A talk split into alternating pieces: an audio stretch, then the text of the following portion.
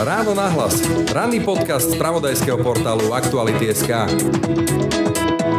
Existujú štúdie, ktoré ukázali, že medzi úrovnou vzdelania alebo vedomosťami meraných v testoch medzi zamestnancami v danej krajine a rýchlosťou ekonomického rastu je, je veľmi silný vzťah. Čiže na základe tohto vzťahu sa dá odhadnúť, že ak znížime tie vedomosti na pracovnom trhu v dôsledku zatvorených škôl, v budúcnosti samozrejme, keď deti prejdú na pracovný trh a začnú pracovať, tak e, znížime tým tým ekonomický rast po tú dobu, čo tieto deti sú na pracovnom trhu. Zatvorené školy majú merateľný a dramatický dopad na budúcnosť celej krajiny a jej ekonomickú úroveň a majú priamy dopad aj na šance a životnú úroveň našich detí.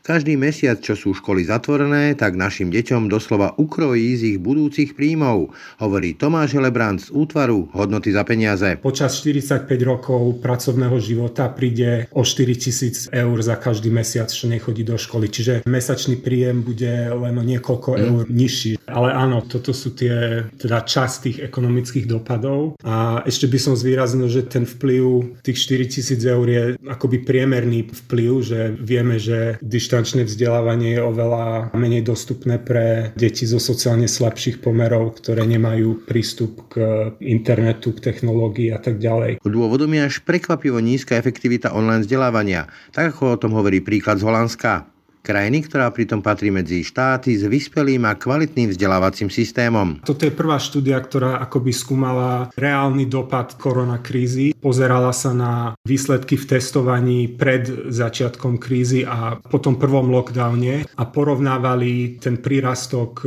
vedomostí na jar tohto roku s predošlými rokmi. No a zistili, že vlastne ten prírastok bol v skutočnosti nulový, že deti sa naozaj nenaučili v priemere vôbec nič nič. Dnes sa po 5 týždňoch mali opäť otvoriť brány škôl pre žiakov druhého stupňa a študentov stredných škôl.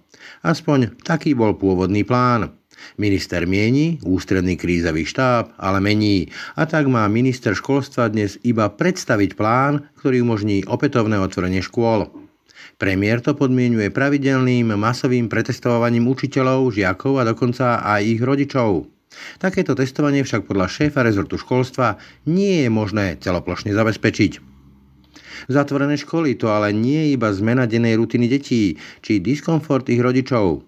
Zatvorené školy to sú každým mesiacom ich zatvorenia neustále viac a viac klesajúce šance našich detí na ich uplatnenie sa na pracovnom trhu. Berie im to tak doslova ich životné šance a výrazne negatívne to vplýva aj na budúcu životnú úroveň celej krajiny. Ide pritom o miliardové straty na budúcom HDP Slovenska, hovorí v ráno nahlas analytik z útvaru hodnoty za peniaze Tomáš Helebrant. Úroveň vedomostí priemerná medzi pracovnou silou má teda samostatne silne pozitívny vplyv na dlhodobý rast. Keď sa to kumuluje počas takto dlhú dobu, tak sú z toho fakt, že miliardové straty na HDP. Je pondelok 30. novembra. Pekný deň vám želá Brane Dobšinský.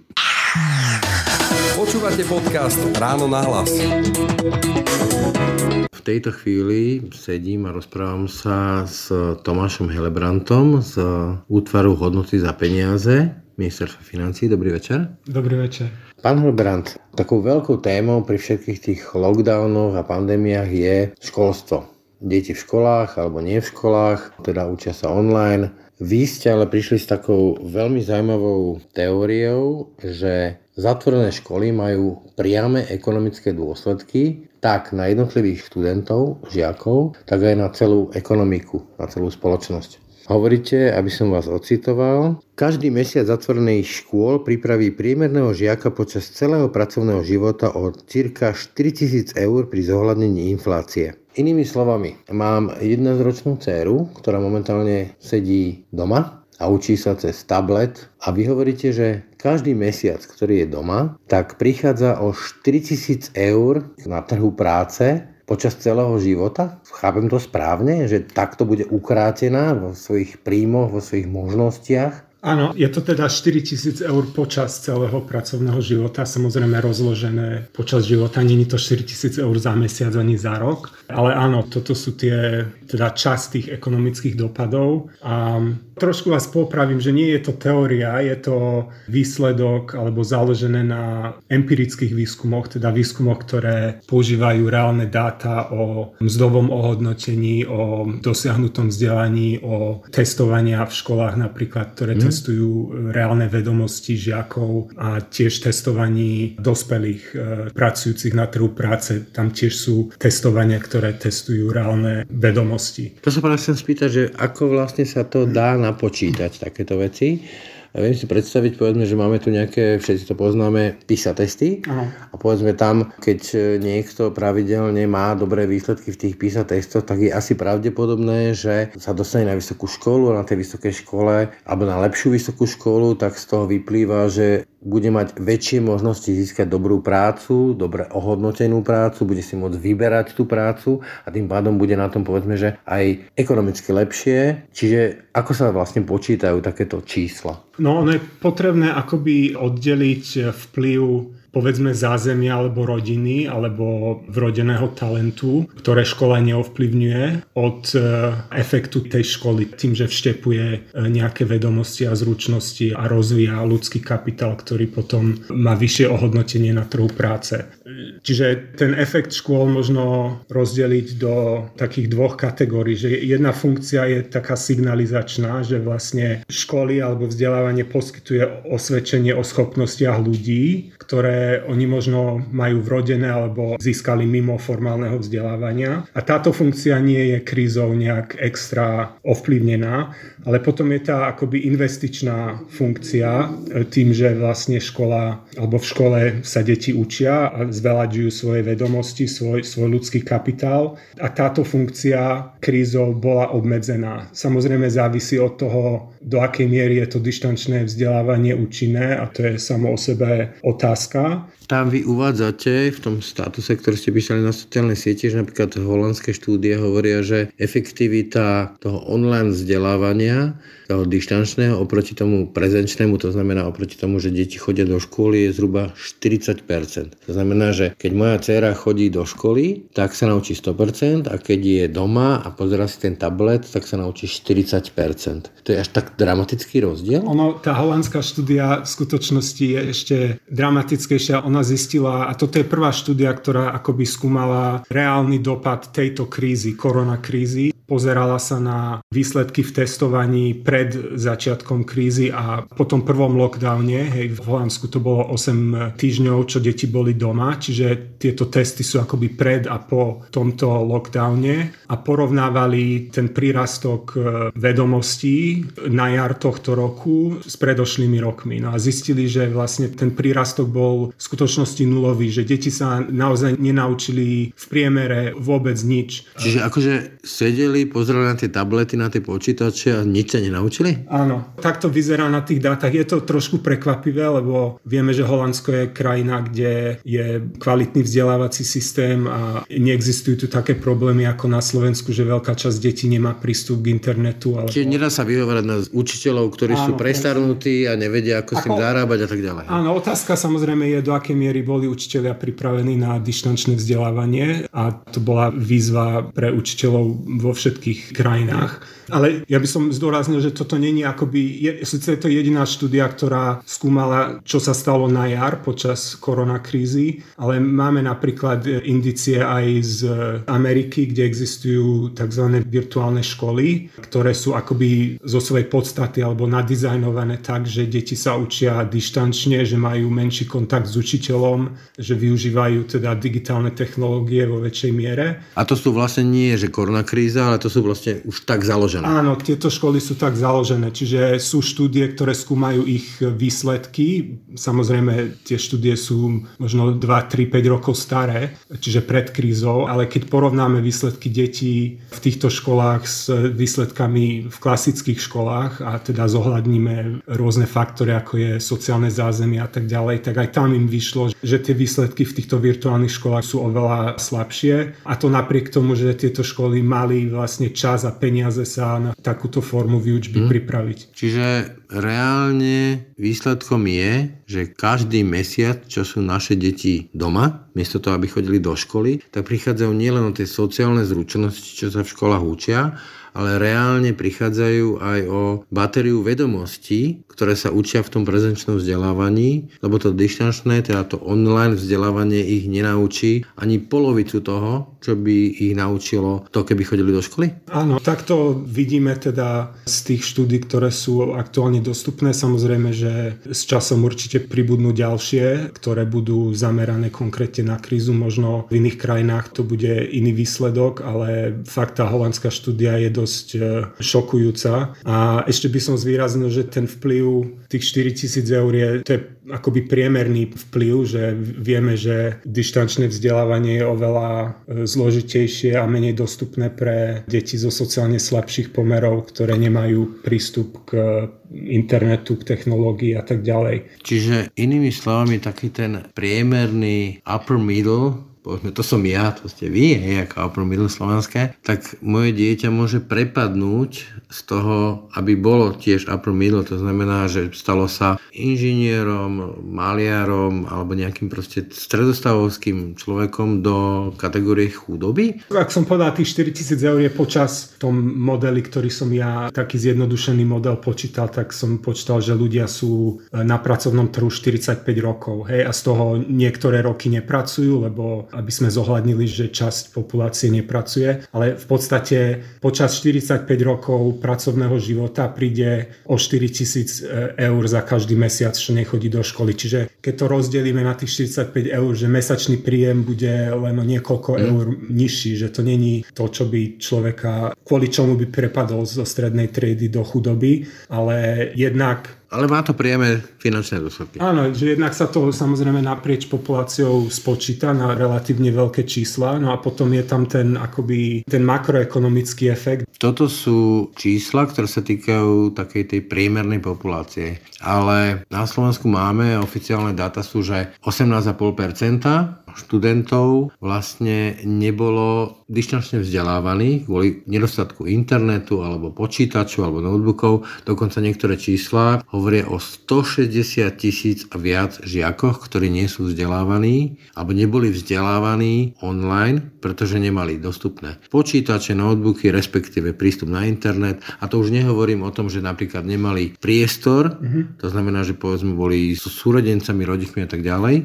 U nich tieto čísla musia byť dramaticky horšie. To znamená ten rozdiel medzi prezenčným vzdelávaním, to znamená, že chodia do škôl, a online vzdelávaním, to znamená, že sú doma. Milím sa? Áno, áno, a tá holandská štúdia to potvrdila. Tam sa ukázalo, že deti zo sociálne slabších pomerov mali o 50% e, horšie výsledky ešte, ako je priemer. Čiže ak si zoberieme, že priemer bol taký, že žiaci sa nenaučili nič, alebo že len akoby udržali sa tam, kde boli pred krízou, tak tieto sociálne slabšie deti v realite akoby zaznamenali regres. Hej, že, išli že, do minusu. Áno, išli do minusu. Hej, že... že upadli, dá sa povedať, v podstate ako keby nie, že stagnovali, ale išli ešte o stupienok nižšie? Áno, totiž aj keď chce človek udržať svoje vzdelanie na nejakej úrovni, tak musí, musí mať nejaký input, hej, a keď nerobí vôbec nič, tak zabudne aj to, čo vedel predtým. Dali by sa tieto výsledky lebo toto sú napríklad holandská štúdia, premietnuje na Slovensku, lebo poďme hovorím, Holandsko je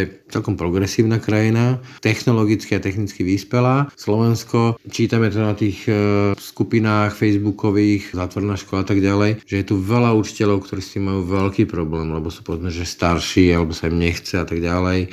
Nemáme tu dostupné ani toľko pomôcok a technologických e, vecí, ktoré povedzme, že majú v tom Holandsku, že u nás to musí byť ešte horšie? Tak to by bol môj e, odhad tiež a presne z tých dôvodov, ako spomínate, na základe jednej štúdie samozrejme ne, nemôžeme robiť nejaké ďaleko siahle závery o Slovensku, ale to, čo vieme, indikuje, že to môže byť ešte horšie. Toto boli čísla, ktoré sa týkali jednotlivých žiakov, študentov. Vy hovoríte ale, že to má aj efekt, ktorý sa týka celej spoločnosti.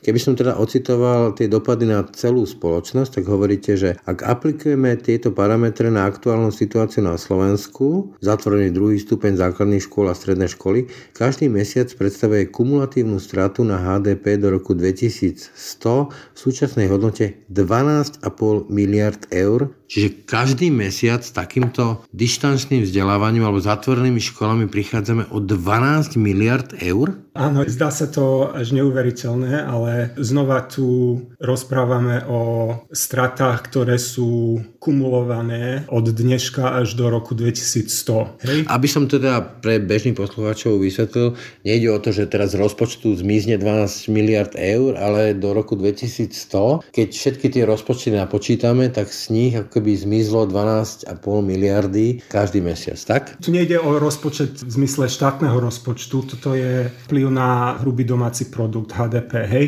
Čiže existujú štúdie, ktoré ukázali, že medzi úrovnou vzdelania alebo vedomosťami meraných v testoch medzi zamestnancami v danej krajine a rýchlosťou ekonomického rastu je, je veľmi silný vzťah. Čiže na základe tohto vzťahu sa dá odhadnúť, že ak znížime tie vedomosti na pracovnom trhu v dôsledku zatvorených škôl, v budúcnosti samozrejme, keď deti prejdú na pracovný trh a začnú pracovať, tak e, znížime tým ekonomický rast po tú dobu, čo tieto deti sú na pracovnom trhu. A hoci ten e, pokles je veľmi malý, ale keďže rast sa časom kumuluje, tak e, a keď to spočítame teda za tie 10 ročia do roku 2100, tak nám vyjde takáto obrovská, obrovská suma. Čiže inými slovami, čím vzdelanejšia spoločnosť, tým ekonomicky rastúcejšia, vyspelejšia, bohatšia a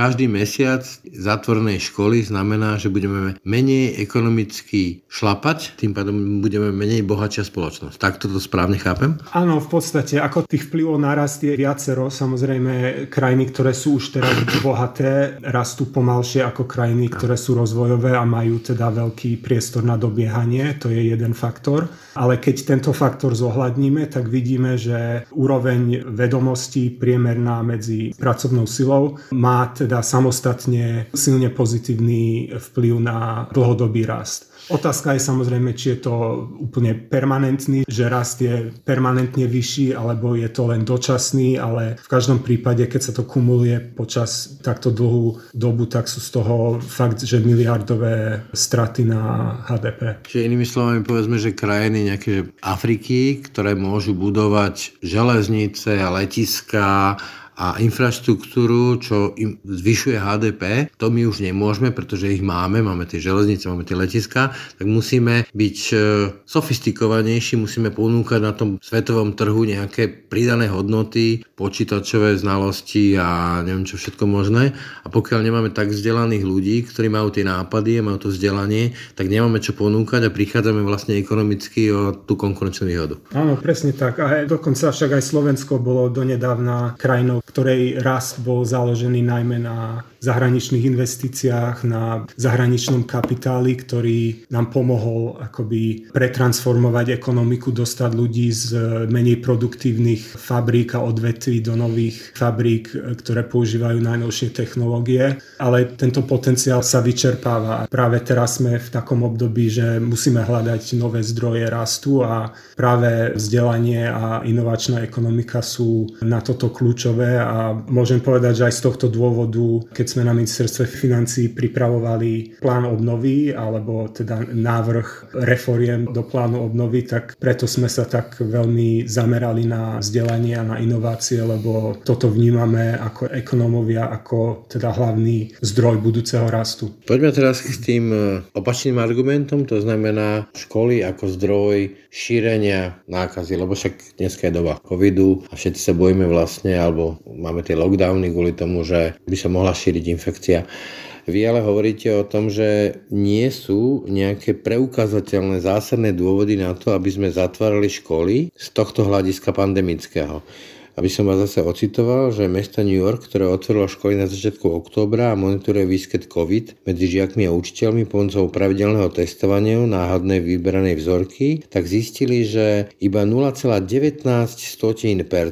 bol ich pozitívnych. Čiže inými slovami chcete povedať, že to zatvorenie škôl nemá ani protiepidemický charakter zásadný, že teda by to bolo odôvodnené tým strachom zo šírenia covidu? Na začiatok sa priznám, že tu som na tenčom lade ako pri ekonomike, hej, že ja nie som epidemiolog a toto musím povedať na začiatok, že to, čo hovorím, je len to, čo som čítal, takže treba to brať z rezervou a určite sa pýtať na to aj odborníkov. Z toho, čo som čítal aj od Svetovej zdravotníckej organizácie, je, že je len relatívne málo príkladov, kedy by COVID vírus vzplanul v škole a kedy by akoby škola bola tým zdrojom vírusu v komunite, že sa preniesol zo školy do komunity. Skôr to býva tak, že ak je vírus rozšírený v komunite, tak samozrejme sa dostane aj do škôl. Logicky. Školy není sú voči vírusu imúnne a keď... Ale keď nemáme nejaké príklady, že školy sú ohniská, ktoré by šírili masovo nejako. Hej? Ako príklady sú, ale nie je ich veľa a tie príklady, čo sú, tak vidíme, že zväčša sú to školy, ktoré nepristúpili veľmi zodpovedne k tým preventívnym opatreniam. Čiže hej, rúška, umývanie rúk, sociálne odstupy a tak ďalej. Toto sú opatrenia, ktoré není sú drahé, je možné ich v školách zaviesť a tým sa výrazne zníži riziko nákazy. Plus samozrejme napríklad to, čo robí teraz Rakúsko, alebo chce robiť Rakúsko, že tie antigenové testy by používali práve pre učiteľov a do škôl, aby mohli školy fungovať. Hej? Čiže toto je podľa vás cesta. Áno, ako mne sa zdá, že z toho, čo čítam, tak antigenové testy boli určené na testovanie buď oblasti, kde sa vírus rozšíril, alebo na určité prevádzky, tak to nazvem. Profesné skupiny. Áno, profesné skupiny, hej, domovy dôchodcov a kľudne by do tejto kategórie mohli byť zahrnuté aj školy, s tým, že ak sa bojíme, že školy by mohli byť ohniskom nákazy, tak pravidelné testovanie by, by mohlo identifikovať tieto rizika predtým, ako by sa rozšírili na celú komunitu. V každom prípade, ale ako uvádzate, tak e, Slovensko patrí medzi jedno zo šiestich krajín Európskej únie, kde sú v zásade najstriktnejší voči školám. Že čo ja viem, napríklad v Rakúsku je taký príklad, že tam je veľa, veľa výnimiek na to, aby deti mohli chodiť prezenčne do škôl. Či už je to nedostatok technického vybavenia, notebook, alebo nedostatok internetu, alebo potreba dieťaťa byť s učiteľom, alebo potreba rodiča byť v práci. A to všetko sú dôvody na to, aby deti chodili do škôl.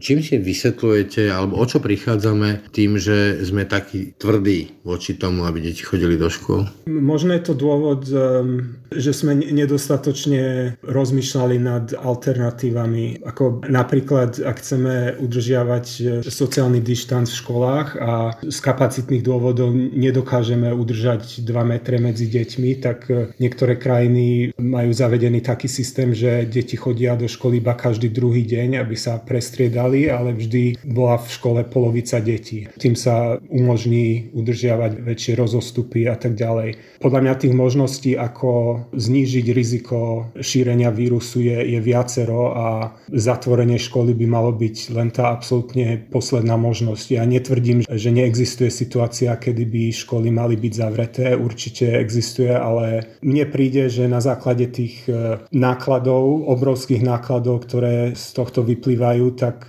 asi by mali byť tie posledné prevádzky, ktoré sú zavreté a tie prvé, ktoré sú otvárané. Dnešná doba mi príde z môjho pohľadu ako doba dátová, máme tzv. tie big dates, že vieme z tých veľkých dát vyabstrahovať strašne veľa vecí alebo trendov, ktoré sa dejú, alebo teda čo z tých veľkých dát vyplýva. A z toho, čo ste mi povedali, tak to sú veľmi vážne veci, že o čo prichádzame tými zatvorenými školami. Čím si vysvetľujete, že máme takýto prístup k tomu školstvu, k tomu, že tie školy sú zatvorené, že tí, ktorí rozhodujú o tom, netušia, nevedia, aké to má následky, alebo je im to jedno, alebo aké to má podľa vás vysvetlenie? Podľa mňa to není vôbec intuitívne, že tie, tie náklady sú také obrovské. Ono, asi ten najlepší prístup je povedať si, že máme tu určitú výzvu, že chceme udržať vírus pod kontrolou, ale snažiť sa dosiahnuť to s čo najmenšími dôsledkami na ekonomiku. A keď rozmýšľame o tých dôsledkoch, tak e, akoby intuitívne možno prvý nápad je, že pozrieme sa na to cez podiel daného sektora na HDP. Mm. No a tu školy... Čiže deti nerobia áno, vlastne presne. HDP,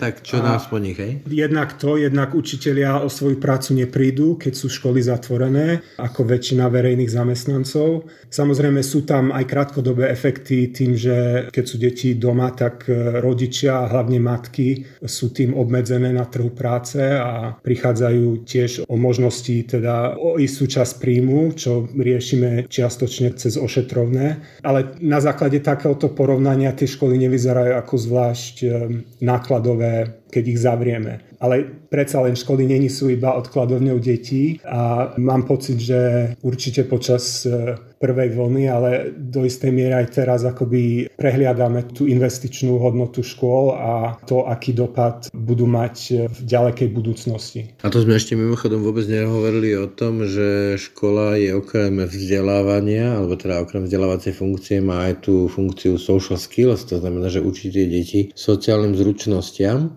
ktoré sa asi ťažko ekonomicky vyjadrujú. Áno, presne, že toto je ešte úplne iná úroveň toho problému, do ktorej som e, vôbec akoby nenačrel, že neviem to posúdiť. Čiže tie škody ešte sú skôr, ešte väčšie. Podstate. Áno, že toto je skôr e, otázka na, na psychológov a áno, určite mám pocit, že tie psychologické škody sa časom kumulujú, alebo že keď zavriete školu na dva týždne, tak to nemá polovičný efekt, ako keď ju zavriete na 4 týždne, ale čím dlhšie je škola zavretá, tak tým sú tie efekty horšie. To je môj akoby taký laický e, názor, ale samozrejme je to otázka na, na odborníkov. Pridám ešte efekty, čo to robí s tými rodičmi. Keď majú tie deti doma a vlastne ani tie deti nemajú to súkromie na učenie, ani tie rodičia rodičia nemajú súkromie na ten home office. No samozrejme a potom ešte úplne najsmutnejšie sú prípady, kedy deti čelia doma domácemu násiliu a škola je pre nich akoby útočiskom e,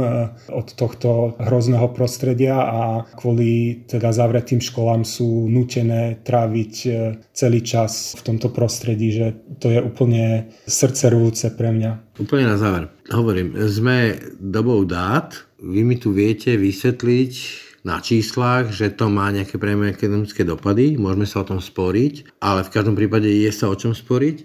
Sú toto veci, ktoré ste tlmočili, alebo sú to veci, ktoré vie tlmočiť, povedzme, tá inštitúcia, v ktorej fungujete, aj tým, ktorí o tom rozhodujú, alebo o tom netušia? Alebo majú takéto informácie? Počas prvej vlny, keď som e, sa zameral na teda užšiu otázku, ktorá je ten vplyv na príjmy detí, nerobil som, vtedy ma ešte nenapadlo pozrieť sa na HDP a robiť ten makropohľad, tak e, mal som príležitosť prezentovať tieto výsledky na ekonomickom krízovom štábe na ministerstve financí, čiže tie výstupy boli dostupné kompetentným určite. Čiže minister školstva, minister financí o tom vedia?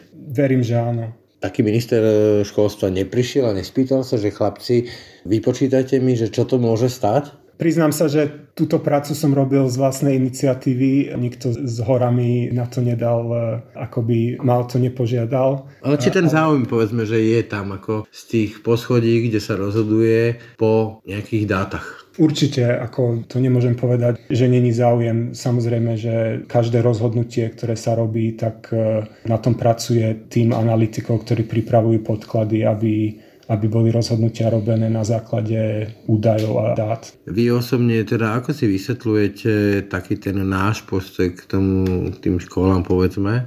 Je to naozaj to, že je to najjednoduchšie zavrieť školy, lebo to nikoho v úvodzovkách, že neboli, alebo má to nejaké iné vysvetlenie podľa vás? Podľa mňa je to taká, poviem, že averzia voči riziku, lebo samozrejme, že tu pracujeme vo veľmi neistom prostredí. Jednak aj tie ekonomické dopady sú neisté uviedol som nejaké konkrétne čísla, ale...